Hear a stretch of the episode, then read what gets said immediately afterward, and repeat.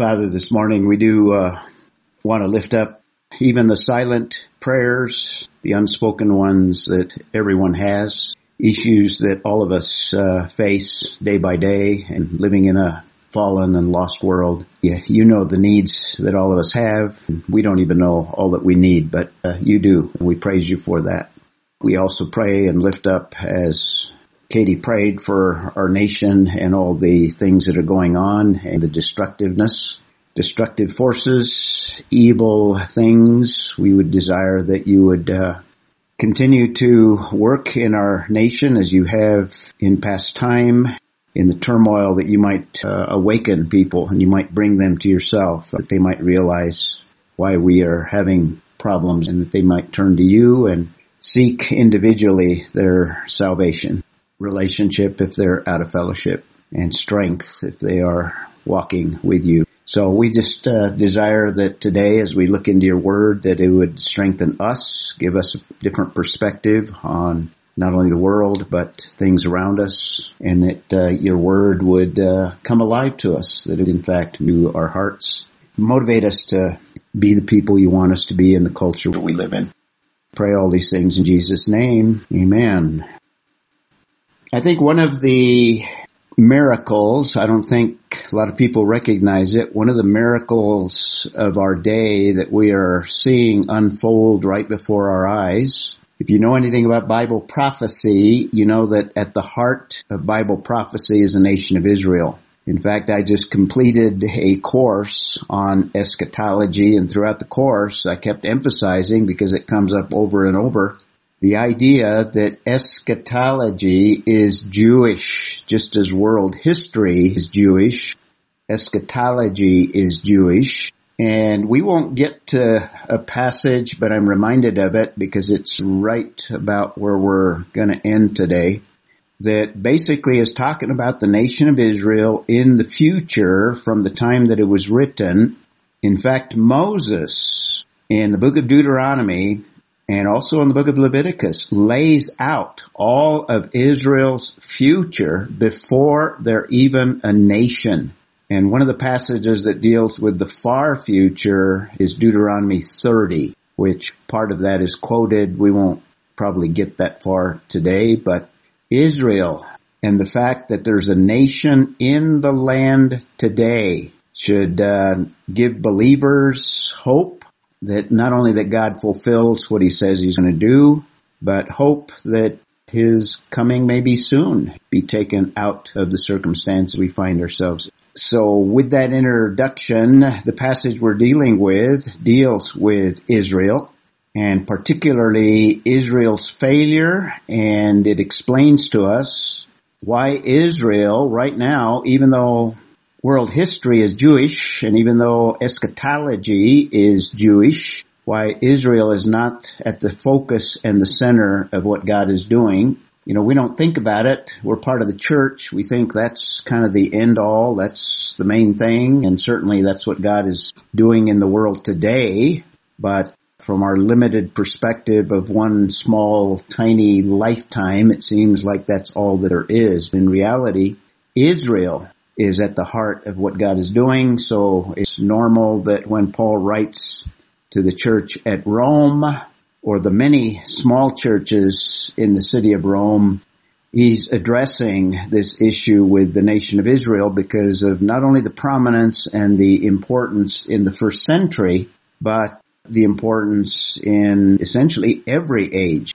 Even though Israel is set aside now, God will in fact uh, deal with them even after the church age. If you know eschatology, the church age will end with the rapture and then God will return dealing with the nation of Israel, fulfill everything that is promised, fulfill all the covenants. And in fact, chapter 11, book of Romans tells us that all of Israel will be saved. Talk some more about that when we point. So just a few sites of ancient Rome dating back to the first century and before to remind us of the context that uh, this book was written to real people that lived in a real place, a real time, with situations probably in general not so different than uh, each and every one of us today, 2,000 years later. So we're in the book of Romans where the biggest division of the book is God providing His righteousness. I'm going to talk a little bit more about that as the passage is focused on the righteousness of God. Now, he's speaking in terms of people becoming believers in the Lord Jesus Christ, members of the body of Christ. But in the first century, you could uh, probably legitimately ask the question, side by side, if Israel is the focus of God's dealings, and now, Paul, you're talking about this provision of God's righteousness that is going out to Gentiles, and it looks like more Gentiles are responding and very few Jewish people are responding. What's going on? So that leads Paul through the Holy Spirit to include a vindication, another division in the book of Romans 9 through 11, a vindication of God's righteousness in that God is righteous in setting aside Israel and the whole concept, God, His plan is vindicated. So that has three parts. We've already completed the first part where God has sovereignly chosen Israel. Now I changed slightly the wording there because someone called the way I had it was not as clear as Israel chosen rather than Israel, Israel's choice. God choosing Israel. So God reviews their history and throughout their history, God has been selective, even within Israel, even within the ethnic national Israel, God has always been selective. So it's not unusual that uh, God would be selective in terms of a different time frame, a different era and that introduces the idea of uh, the Gentiles, and that was in that passage. And so that leads to why God has set aside Israel and is now giving attention to Gentiles. So Israel is under discipline. That's the section we're in now. We're in chapter 10 and we'll expand upon that. And when we complete 10, we'll get to chapter 11. God still has a plan for Israel. In fact, like I said, the Old Testament anticipates much of what Paul is going to describe in chapter 11. All of the things that have not yet been fulfilled, all of the things that are prophetic from the Old Testament perspective and even the New Testament perspective, they will come together and Paul gives us a little bit of insight into the future restoration of the nation of Israel. So Israel in the land today since 1948 should uh, alert us to many, many passages in the Old Testament that speak speak of this restoration, particularly Romans chapter 11 should call us to take heed concerning what God is going to do shortly after the period of time or the time that we call the church age. So the main issues in uh, chapters 9 through 11, Israel as God's chosen people, has God abandoned them totally? Has God reneged on his promises to those chosen people. And obviously the emphatic answer, both of those is no. And this section tries to answer that. And the issue again of only a few within Israel. Does that mean that the gospel message that Paul proclaimed in Romans 1 through 8, is this an illegitimate gospel? it, it is not a gospel at all. Is it a cult that Paul is trying to start? That goes against what God has promised concerning his chosen people. If so few Israelites, so few Jewish people are responding to it, maybe there's a problem with gospel. That's part of what Paul is dealing with here. So he's going to focus a little bit on the gospel in chapter 10 and expand it and explain that that gospel, the Jewish people, and he's going to explain from the Old Testament. The Old, the Old Testament broadens the outreach of God through Gentiles as well. And that's what ha- is happening. So Gentiles coming to God, and what about the law in relationship to Gentiles? Well, that's going to be dealt with as well. touched on in the passage today as well. And uh, one of the underlying themes of chapters 9 and on, actually to the end of chapter 10, but we looked at specifically human responsibility, the focus. The uh, first part of chapter 9 is God's sovereignty. Same chart, except in outline form. He dealt with the past sovereign election of Israel. first part of chapter 9, uh, verse 29. We're in the present national rejection of Israel. It's a temporary rejection. It's 930 through 1021. We started this, this subsection that I've described as the perversion amongst the nation. They're perverted pursuit of righteousness and as a result they are not attaining that righteousness. The chapter 9, 30 through 33, their pursuit and their stumbling. They stumbled over the stumbling block. That's a messianic passage. They stumbled over the Messiah is essentially what Paul is saying. And uh, the Messiah made a provision such that there is hope for those that trust him. And then last week we started chapter 10, 1 through 4. We didn't quite complete it, so we'll pick up there and we can get into verse 5 and beyond. So there's a problem in Israel. The reason they didn't attain this righteousness, in fact there's a series of problems that we'll explore. I've got some of them listed on your outline sheet and printed it out. I've got an outline. I usually have an outline within an outline. The main outline is what I'm showing you on the screen technically you could call it an exegetical outline. In other words, an outline that reflects the the thinking and the thought process of uh, the author. In this case, Paul, inspired by the Holy Spirit. So that's the exegetical outline, and then within it, have another, or not usually, sometimes I'll have another outline in italics, all bold letters, depending on the passage, what I insert there. Uh, in this case, the the failure of the nation of Israel or the problems. First one is in perceiving God's righteousness. Paul begins with a prayer for Israel. Remember, he's Jewish and he prays for his fellow Jews, his brethren in Judaism, and it's a heartfelt prayer. We spend a lot of time on it. Brethren, my heart's desire, and that's a heartfelt desire, strong desire, and is followed up by prayer. It's not indifference. It's a prayer that Paul anticipates to be answered because there, there will be more Jews that will in fact respond to the gospel and there'll be an answer to that ultimate prayer. We looked at that, that chapter 11 will detail. He's praying to God for them and the, the essence of that prayer is for their salvation. Now we touched on that last time and I'm going to expand on it later. But uh, when you see salvation in the book of Romans, it is not equivalent. It may include, but it's not equivalent with justification. That's the word that Paul focuses on in chapters 1 through 8, and it's going to come into play in this passage as well.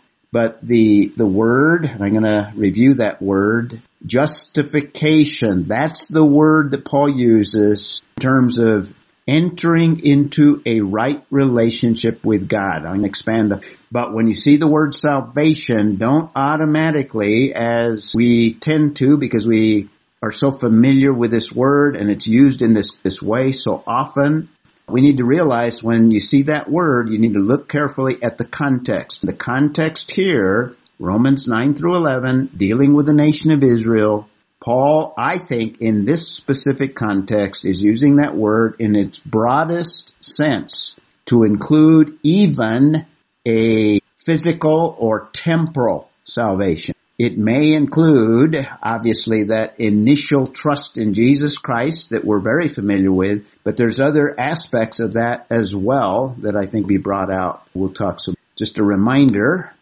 and uh, review. So verses two and three, one of the problems that Israel had is they didn't understand one of the perfections of God. In fact, they didn't God himself. Since this book deals with righteousness, that's the focus of the passage three. So one of the perfections of God unknown. And uh, so we looked at verse two, for I testify, continuing his heartfelt desire.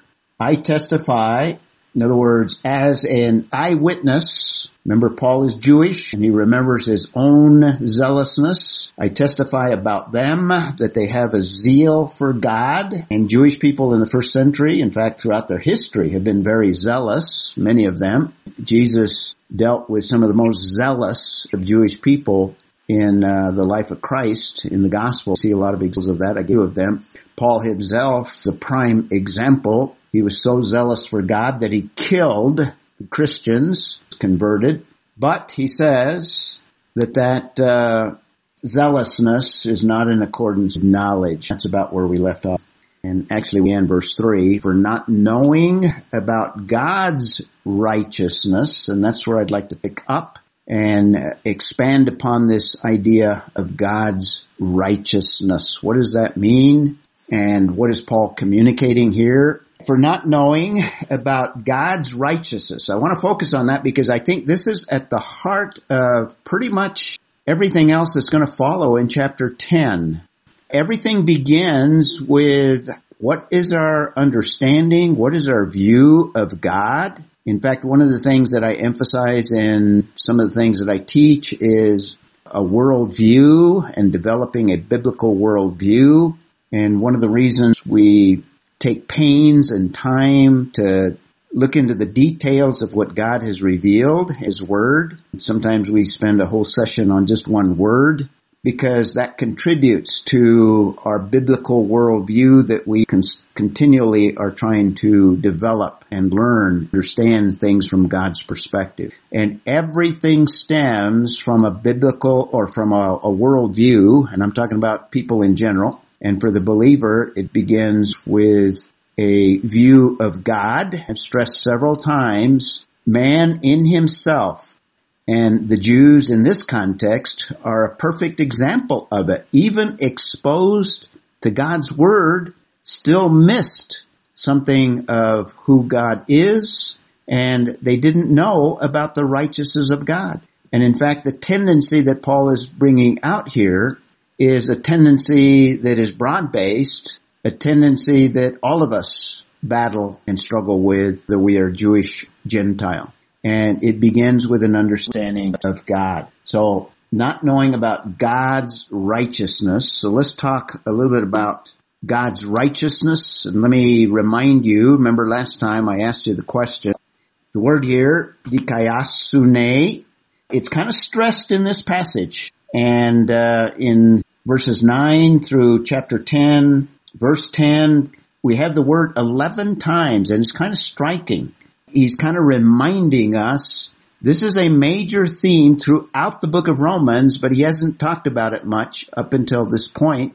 And it's a main theme certainly of chapters one through eight. The idea of concept of righteous. Now the word is used and we did an extensive word study, I don't know, years ago, long ago in early parts of the book of Romans and stressing throughout. Many of the usages, both in the New Testament and the corresponding Hebrew word, refers to a perfection of God. Now I prefer the word perfection as opposed to attributes because all of God's attributes are perfect. So it's a better de- description of God when we give his attributes, refer to them as perfection because that distinguishes them from those attributes that God has communicated. We call those communicable attributes that he has communicated to us being created in his image. We have attributes that reflect the image of God, but in God they are perfect, perfection. So dikaiosune is commonly in the New Testament and the corresponding Hebrew word is used in reference to God and I think that's Paul begins righteousness of God.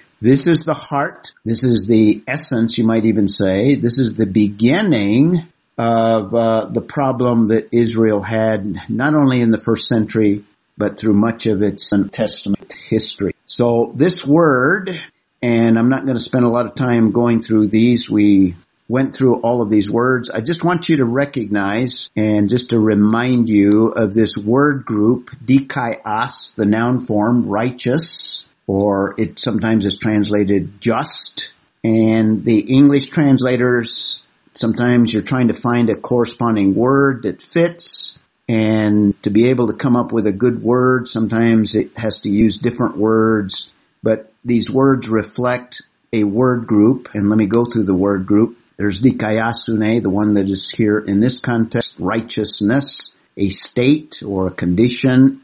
Then there's a verb form, very common, dikaiao, And this is the one that sometimes we, we miss that it's part of this word group, but it has the same idea. And if you wanted to kind of translate it literally, you'd have to say something like to declare righteous. That's how that word is used in chapters 1 through 8. Not to become righteous. It could be used in that way, but in, in the context, when we talk about justification or to justify, that's the word. And that's the word that Paul uses to justify, or the word that's translated that Paul uses. It's dikaiao, the verb form of dikaios.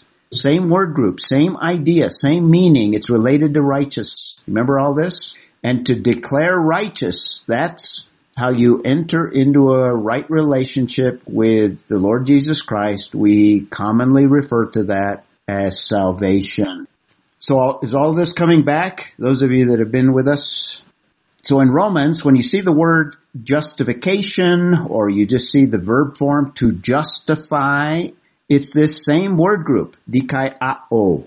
And what it means to declare righteous. So the moment we trust in Jesus Christ, from God's perspective, He declares us righteous. We don't become righteous. That's a process. That's sanctification. That's growing. That's the Christian life. Growing to reflect more and more the image of Christ. Reflect more and more Christ likeness. That's a growth process that none of us will complete until the process is completed by God himself. That's another stage. Look at that in Romans 8. But dikaiao, declare us righteous. So God views us as if we were as righteous as Jesus Christ because sin is removed. So to justify or justification, removal of sin. Remember, Linda, that's the negative or mathematician. But there's also a positive. There's an addition.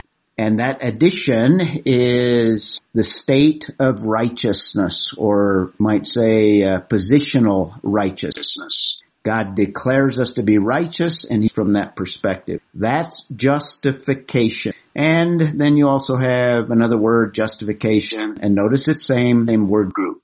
So group, another noun. I'm just doing this to remind you. And so again, more review. The usage, the nouns in the word group, can refer to, to God himself as God's perfection. An example, full is 3 5. Another example would be the passage we're looking at in uh, verse 3. Other passages speak of Jesus as righteous because he is God himself. A clear passage, 2 Peter 1 1. The law is righteous in the book of Romans. So the problem in Romans 7 is not with the law. The, the problem is in the sin nature. And also in 5, the law is righteous. What about man? 310 says that man is unrighteous. He doesn't have righteousness. He doesn't have a right standing with God. In fact, he is what we might describe condemned, utterly sinful. Use the word depravity sometimes. Another passage you could look up is Galatians 2.21 talking about man. So we are utterly helpless when it comes to a right standing. That's why Jesus Christ is not only the only way, but the, the, the means by which we are declared righteous. So just a review of that word study and theologically the central Romans passage, how we enter into that relationship, Romans 3, 21 through 26. I think we spent five or six weeks on that passage. So it can be used in reference to God it can be used in reference to man in a right standing before God.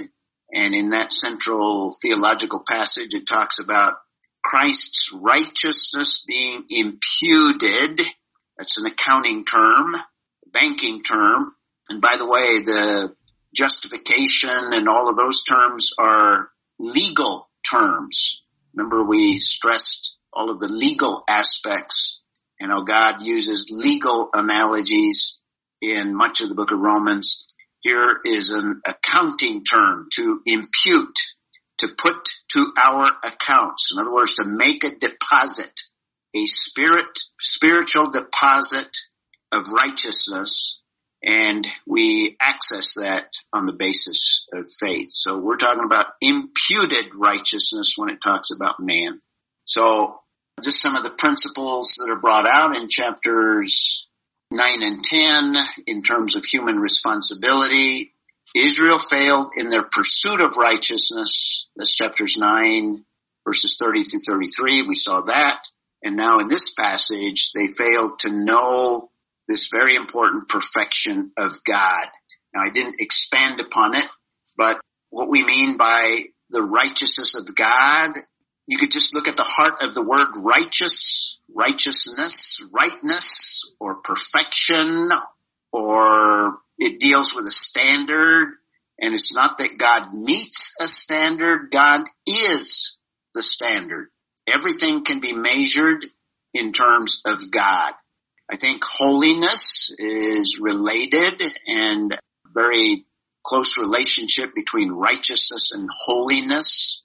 The distinction is that in holiness is that God is set apart. And when we speak of righteousness, God is righteous in a sense that there's nothing else like him. He is a perfect standard. He is the ultimate in rightness and nothing approaches him apart from him giving or granting that in terms of mankind. So God in his perfection, that's probably best exemplified by a, a righteous aspect of his, his being. So he is perfectly righteous and no one, all of us fall short of that glory of righteousness. And in fact, there is none righteous, not even one. That's the Romans 3.10 passage. And uh, Israel's failure was to understand the perfection of God.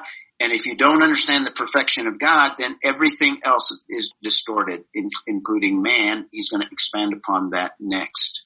But when you speak in terms of the perfection of God, what Israel had done and what all of us tend to do is we bring God down to our level and we think in terms of God grading on the curve or, or God accepting anything less than perfection. We say, well, we can't be perfect. How could God accept us? Well, God does not accept us because he is perfectly righteous and we stand condemned the only means by which we can gain a right standing before Him is not to lower God to our level, but to, according to what God has revealed, let God do what He says that He will do and that He will bring us up to His level by declaring us righteous and then beginning a process in us to conforming us more and more to that image. Now Israel failed, but uh, this was not just Israel. This is common every day. In fact, one of the major problems that we will face in reaching people for the Lord, I think is summarized in verse three. And it starts with people don't understand the righteousness of God. They have lowered God to make him like us. And that's our tendency, all of us. Even as believers, we tend to lower God to, to fit in to our conception of what God should be. But the Bible speaks of this perfection, this absolute separateness, this differentness from us. God is transcendent, this unapproachableness of God because we are sinners and we are utterly helpless to make any changes. We've looked at all of this and the only way of doing entering into righteousness is by the finished work of Jesus Christ, and uh, we've talked in some depth in that. And what we do, what men do, and in this context, Israel, and particularly in the first century, they not only lowered who God is in terms of his nature, but now, because they've lowered the standard, now they are seeking to establish their own. In other words, in their own efforts, if I simply obey the law, and even that is perverted. And if you look at when Jesus addresses the Jewish leaders, one of the main things he addresses is the way that they have fallen short in terms of even their obedience of the law. And he drives that point home in parables, in teaching, in confrontation, the fact that what they're doing is seeking to establish their own righteousness before God and have stumbled over the stumbling block that has made the provision to enter into that righteousness. So they're seeking to establish their own righteousness. And when you witness to an unbeliever, you need to just re- remember that even, and I'm talking about the religious unbeliever, the one that goes to church and thinks that if I just go to church enough, if I just maybe do certain things, if I only uh, obey the Ten Commandments, if only I can uh, do enough good works to overcome my my weaknesses, my failures, not recognizing that it's sin and that it separates us from God. We think in some way I can do something, and uh, that's seeking our own righteousness and it's impossible. In fact, he's going to expand upon that in verse 5. So they did not, because they're seeking their own, they did not subject themselves to the righteousness of God. There it is again. The righteousness that comes from God, or the righteousness that God provides, or that the means by which God has provided that righteousness. So they have stumbled over it. They've they've omitted it. They've uh, focused on their own efforts. Very common, and uh, this is why Israel is set aside because they've stumbled over their Messiah. So that's verses two and three, and beginning in verse four. Now Paul is going to summarize why that's a problem with kind of a simple verse, a simple passage, and one of the things that Israel failed was to see the purpose of the law. If you haven't noticed already, I'm using alliteration here. Past sovereign election, present national rejection, perversion in attaining righteousness, pursuit and stumbling, problems in perceiving that righteousness. I could have used another word there, but I wanted to use a P word. And then in verse one, the prayer of Paul for Israel. And then I've arranged the sentence to put perfection first, two and three, perfection of God unknown and now the purpose of the law. So what does it mean in verse four? For Christ is the end of the law. And, uh, of all of the verses, this is probably the one that's the most debated amongst the uh, commentators. And it's not totally clear in this context, but if you do a word study on not only the word law to figure out what he's talking about in this context, but the word that's translated end, the Greek word is telos. I'll show you that in a moment. What does that word mean and what does it mean in this context, particularly in relationship to Christ? There's a little structural difference as well. The, the word end there is put at the very beginning. I think it's emphasizing it the end of the law is put at the beginning of the sentence. And remember in the Greek language, word order is not as important as it is in, uh, say, in English. And when an author does that, he does it for different reasons. And I think in this case, it's just for emphasis, but there's actually not a verb here. So it adds a little ambiguity here. So the subject of the sentence is actually the, uh, is Christ as the, the translators translate. Christ is the end of the law. So this adds just a little confusion to some of the commentators. And as a result, they've come up with different ways of taking this idea of Christ being the end of the law. So let me real quickly look at some of that. The word end that's translated in the New American Standard end is telos. And it has a variety of usages. Even in the New Testament, it only occurs 40 times, but from that, most of the usages are translated with the idea of the end of something, and many of them refer to time. In other words, an end of a period of time or the end of a progress of events. Some commentators take that in this context in terms of a historical event. In other words, Christ in his coming historically brought an end to the law. And I think that's true, but not necessarily in this context. I think there is a sense in which Christ did end some aspects of the law.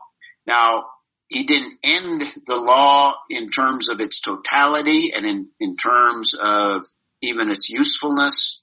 And there's another verse that we'll look up in a moment when we get there where he states overtly he didn't, he didn't come to abolish the law. Remember that one, Matthew 5 in the Sermon on the Mount, verse 17, but to fulfill. And that might be involved in this passage here in some sense. The word is used to complete something as well telos. And even in the close proximity in the book of Romans, chapter 6, 21 through 22, speaking of the outcome of the outworking of sin and the outworking of grace, 621 through 22. In fact, the New American Standard translate telos there as outcome. So those are kind of the general ideas of the word itself. Now, when it comes to this passage, end of the law, some translators take it in this, you might even say this uh, temporal sense, the termination.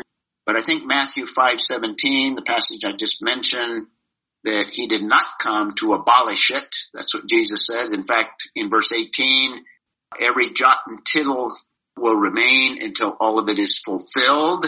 So he didn't come to end it in the sense of terminating the law.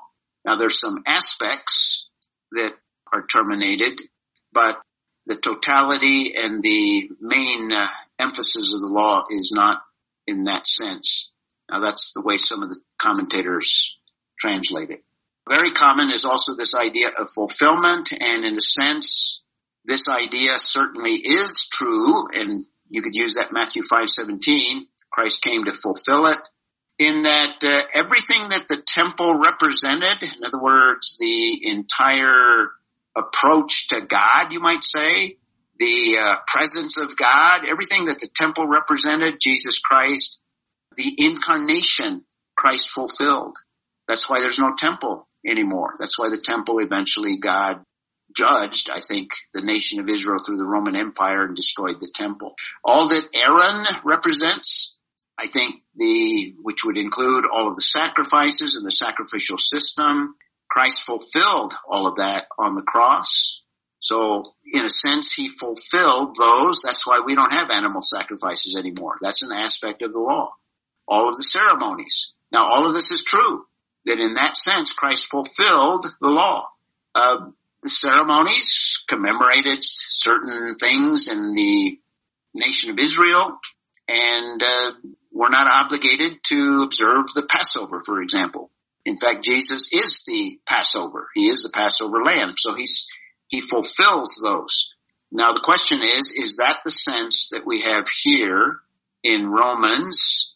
And I think there might be some aspects to it, but I think more precisely, I think it has this idea of the goal. In other words, everything in the law was directed to the Messiah.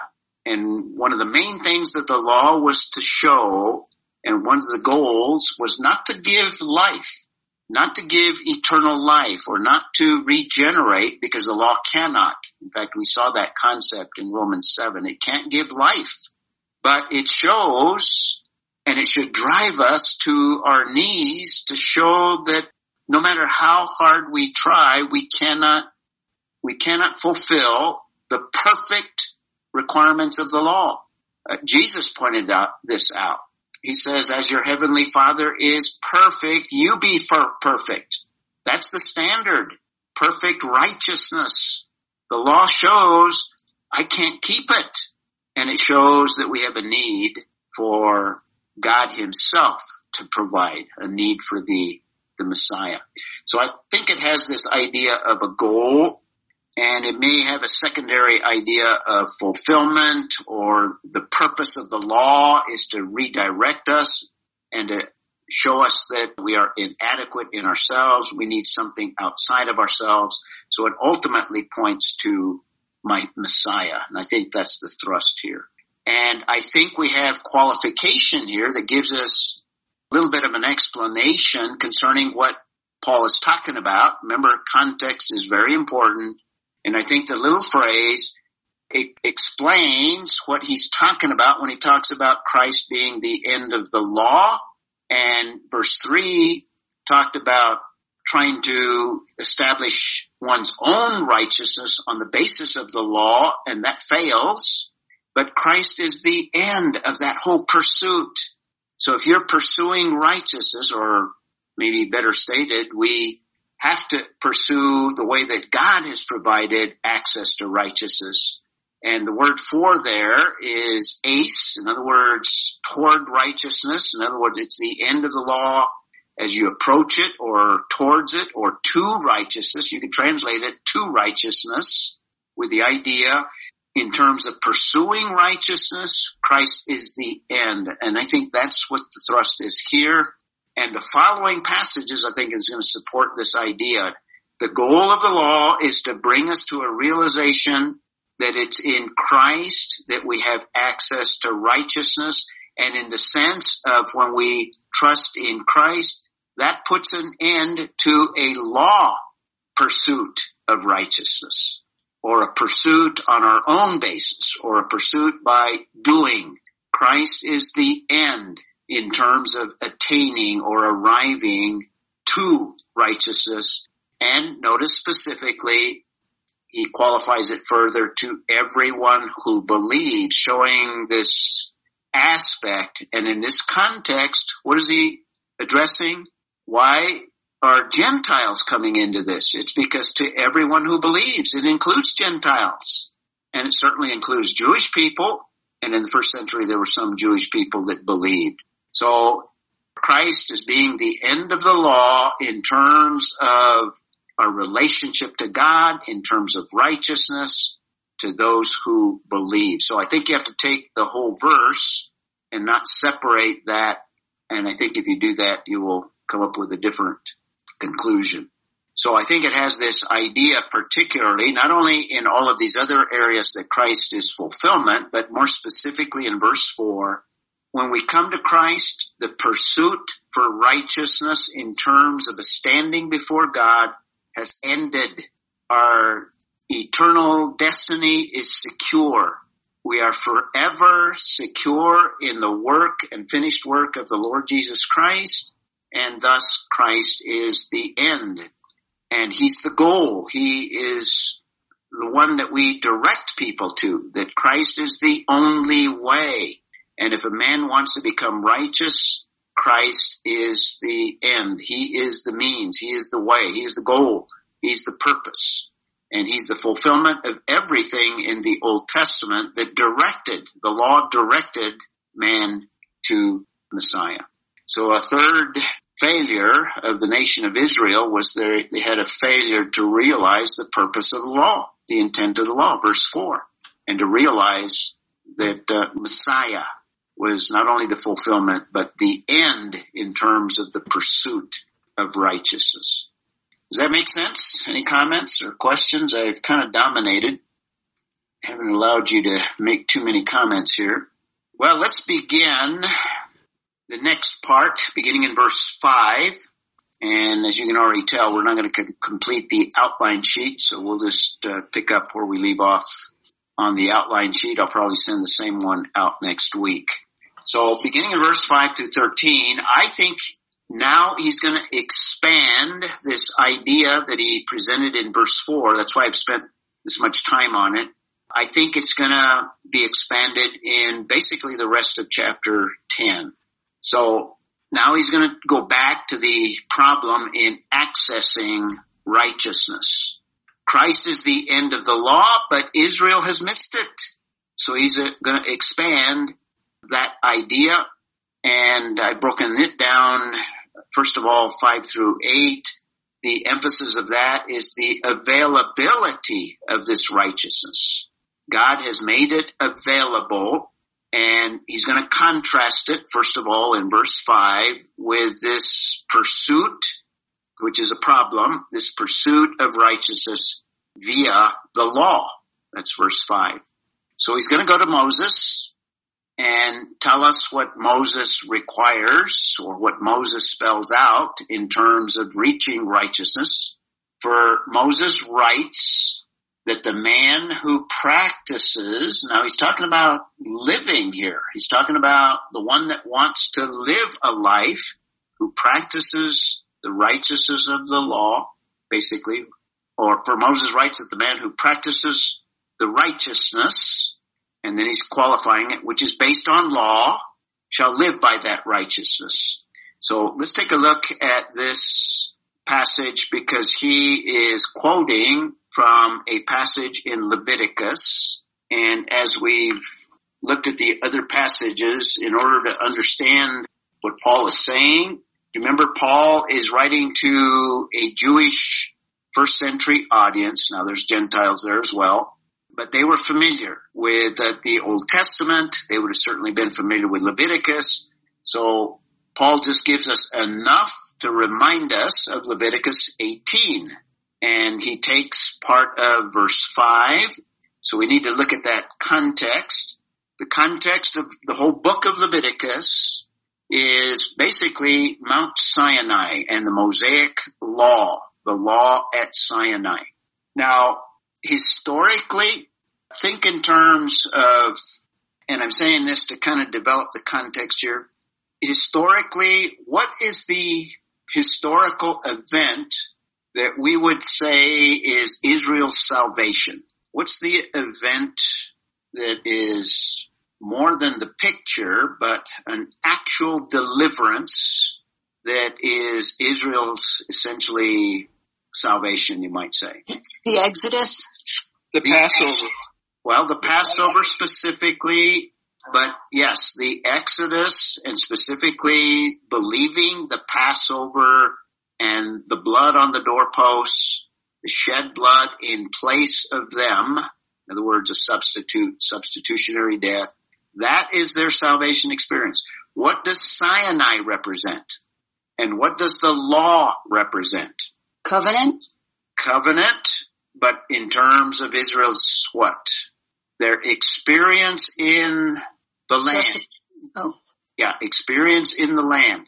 Now, the salvation concept is the Exodus. The Mount Sinai experience is how do I maintain a relationship with God?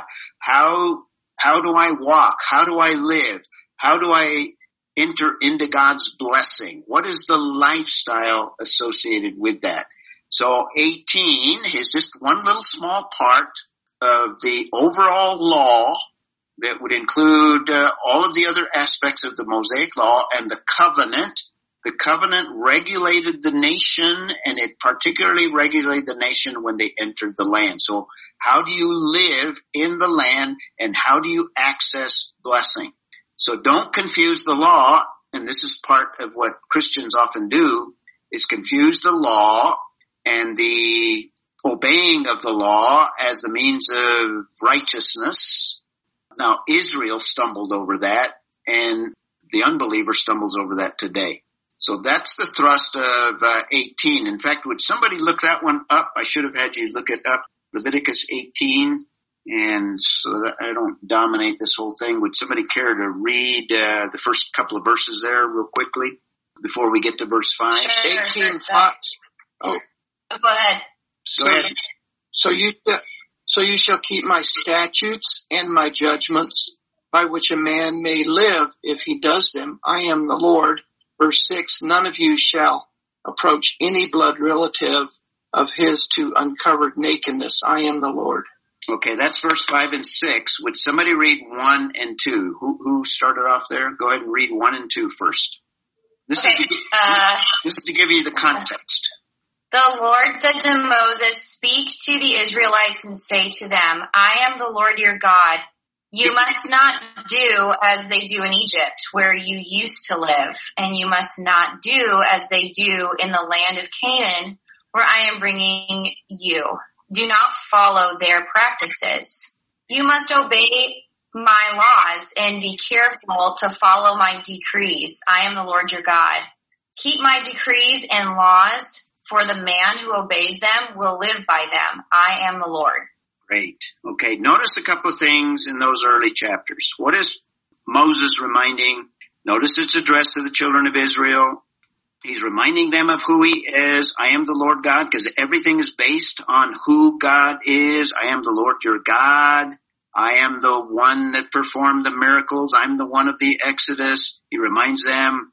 But what is the thrust of verse three? Living, preparing the nation of Israel to live in the land. You shall not do what they did in Egypt. In other words, they had a different lifestyle. They had a different worldview. Don't live in Egypt. You are out of Egypt. I'm doing something different in you.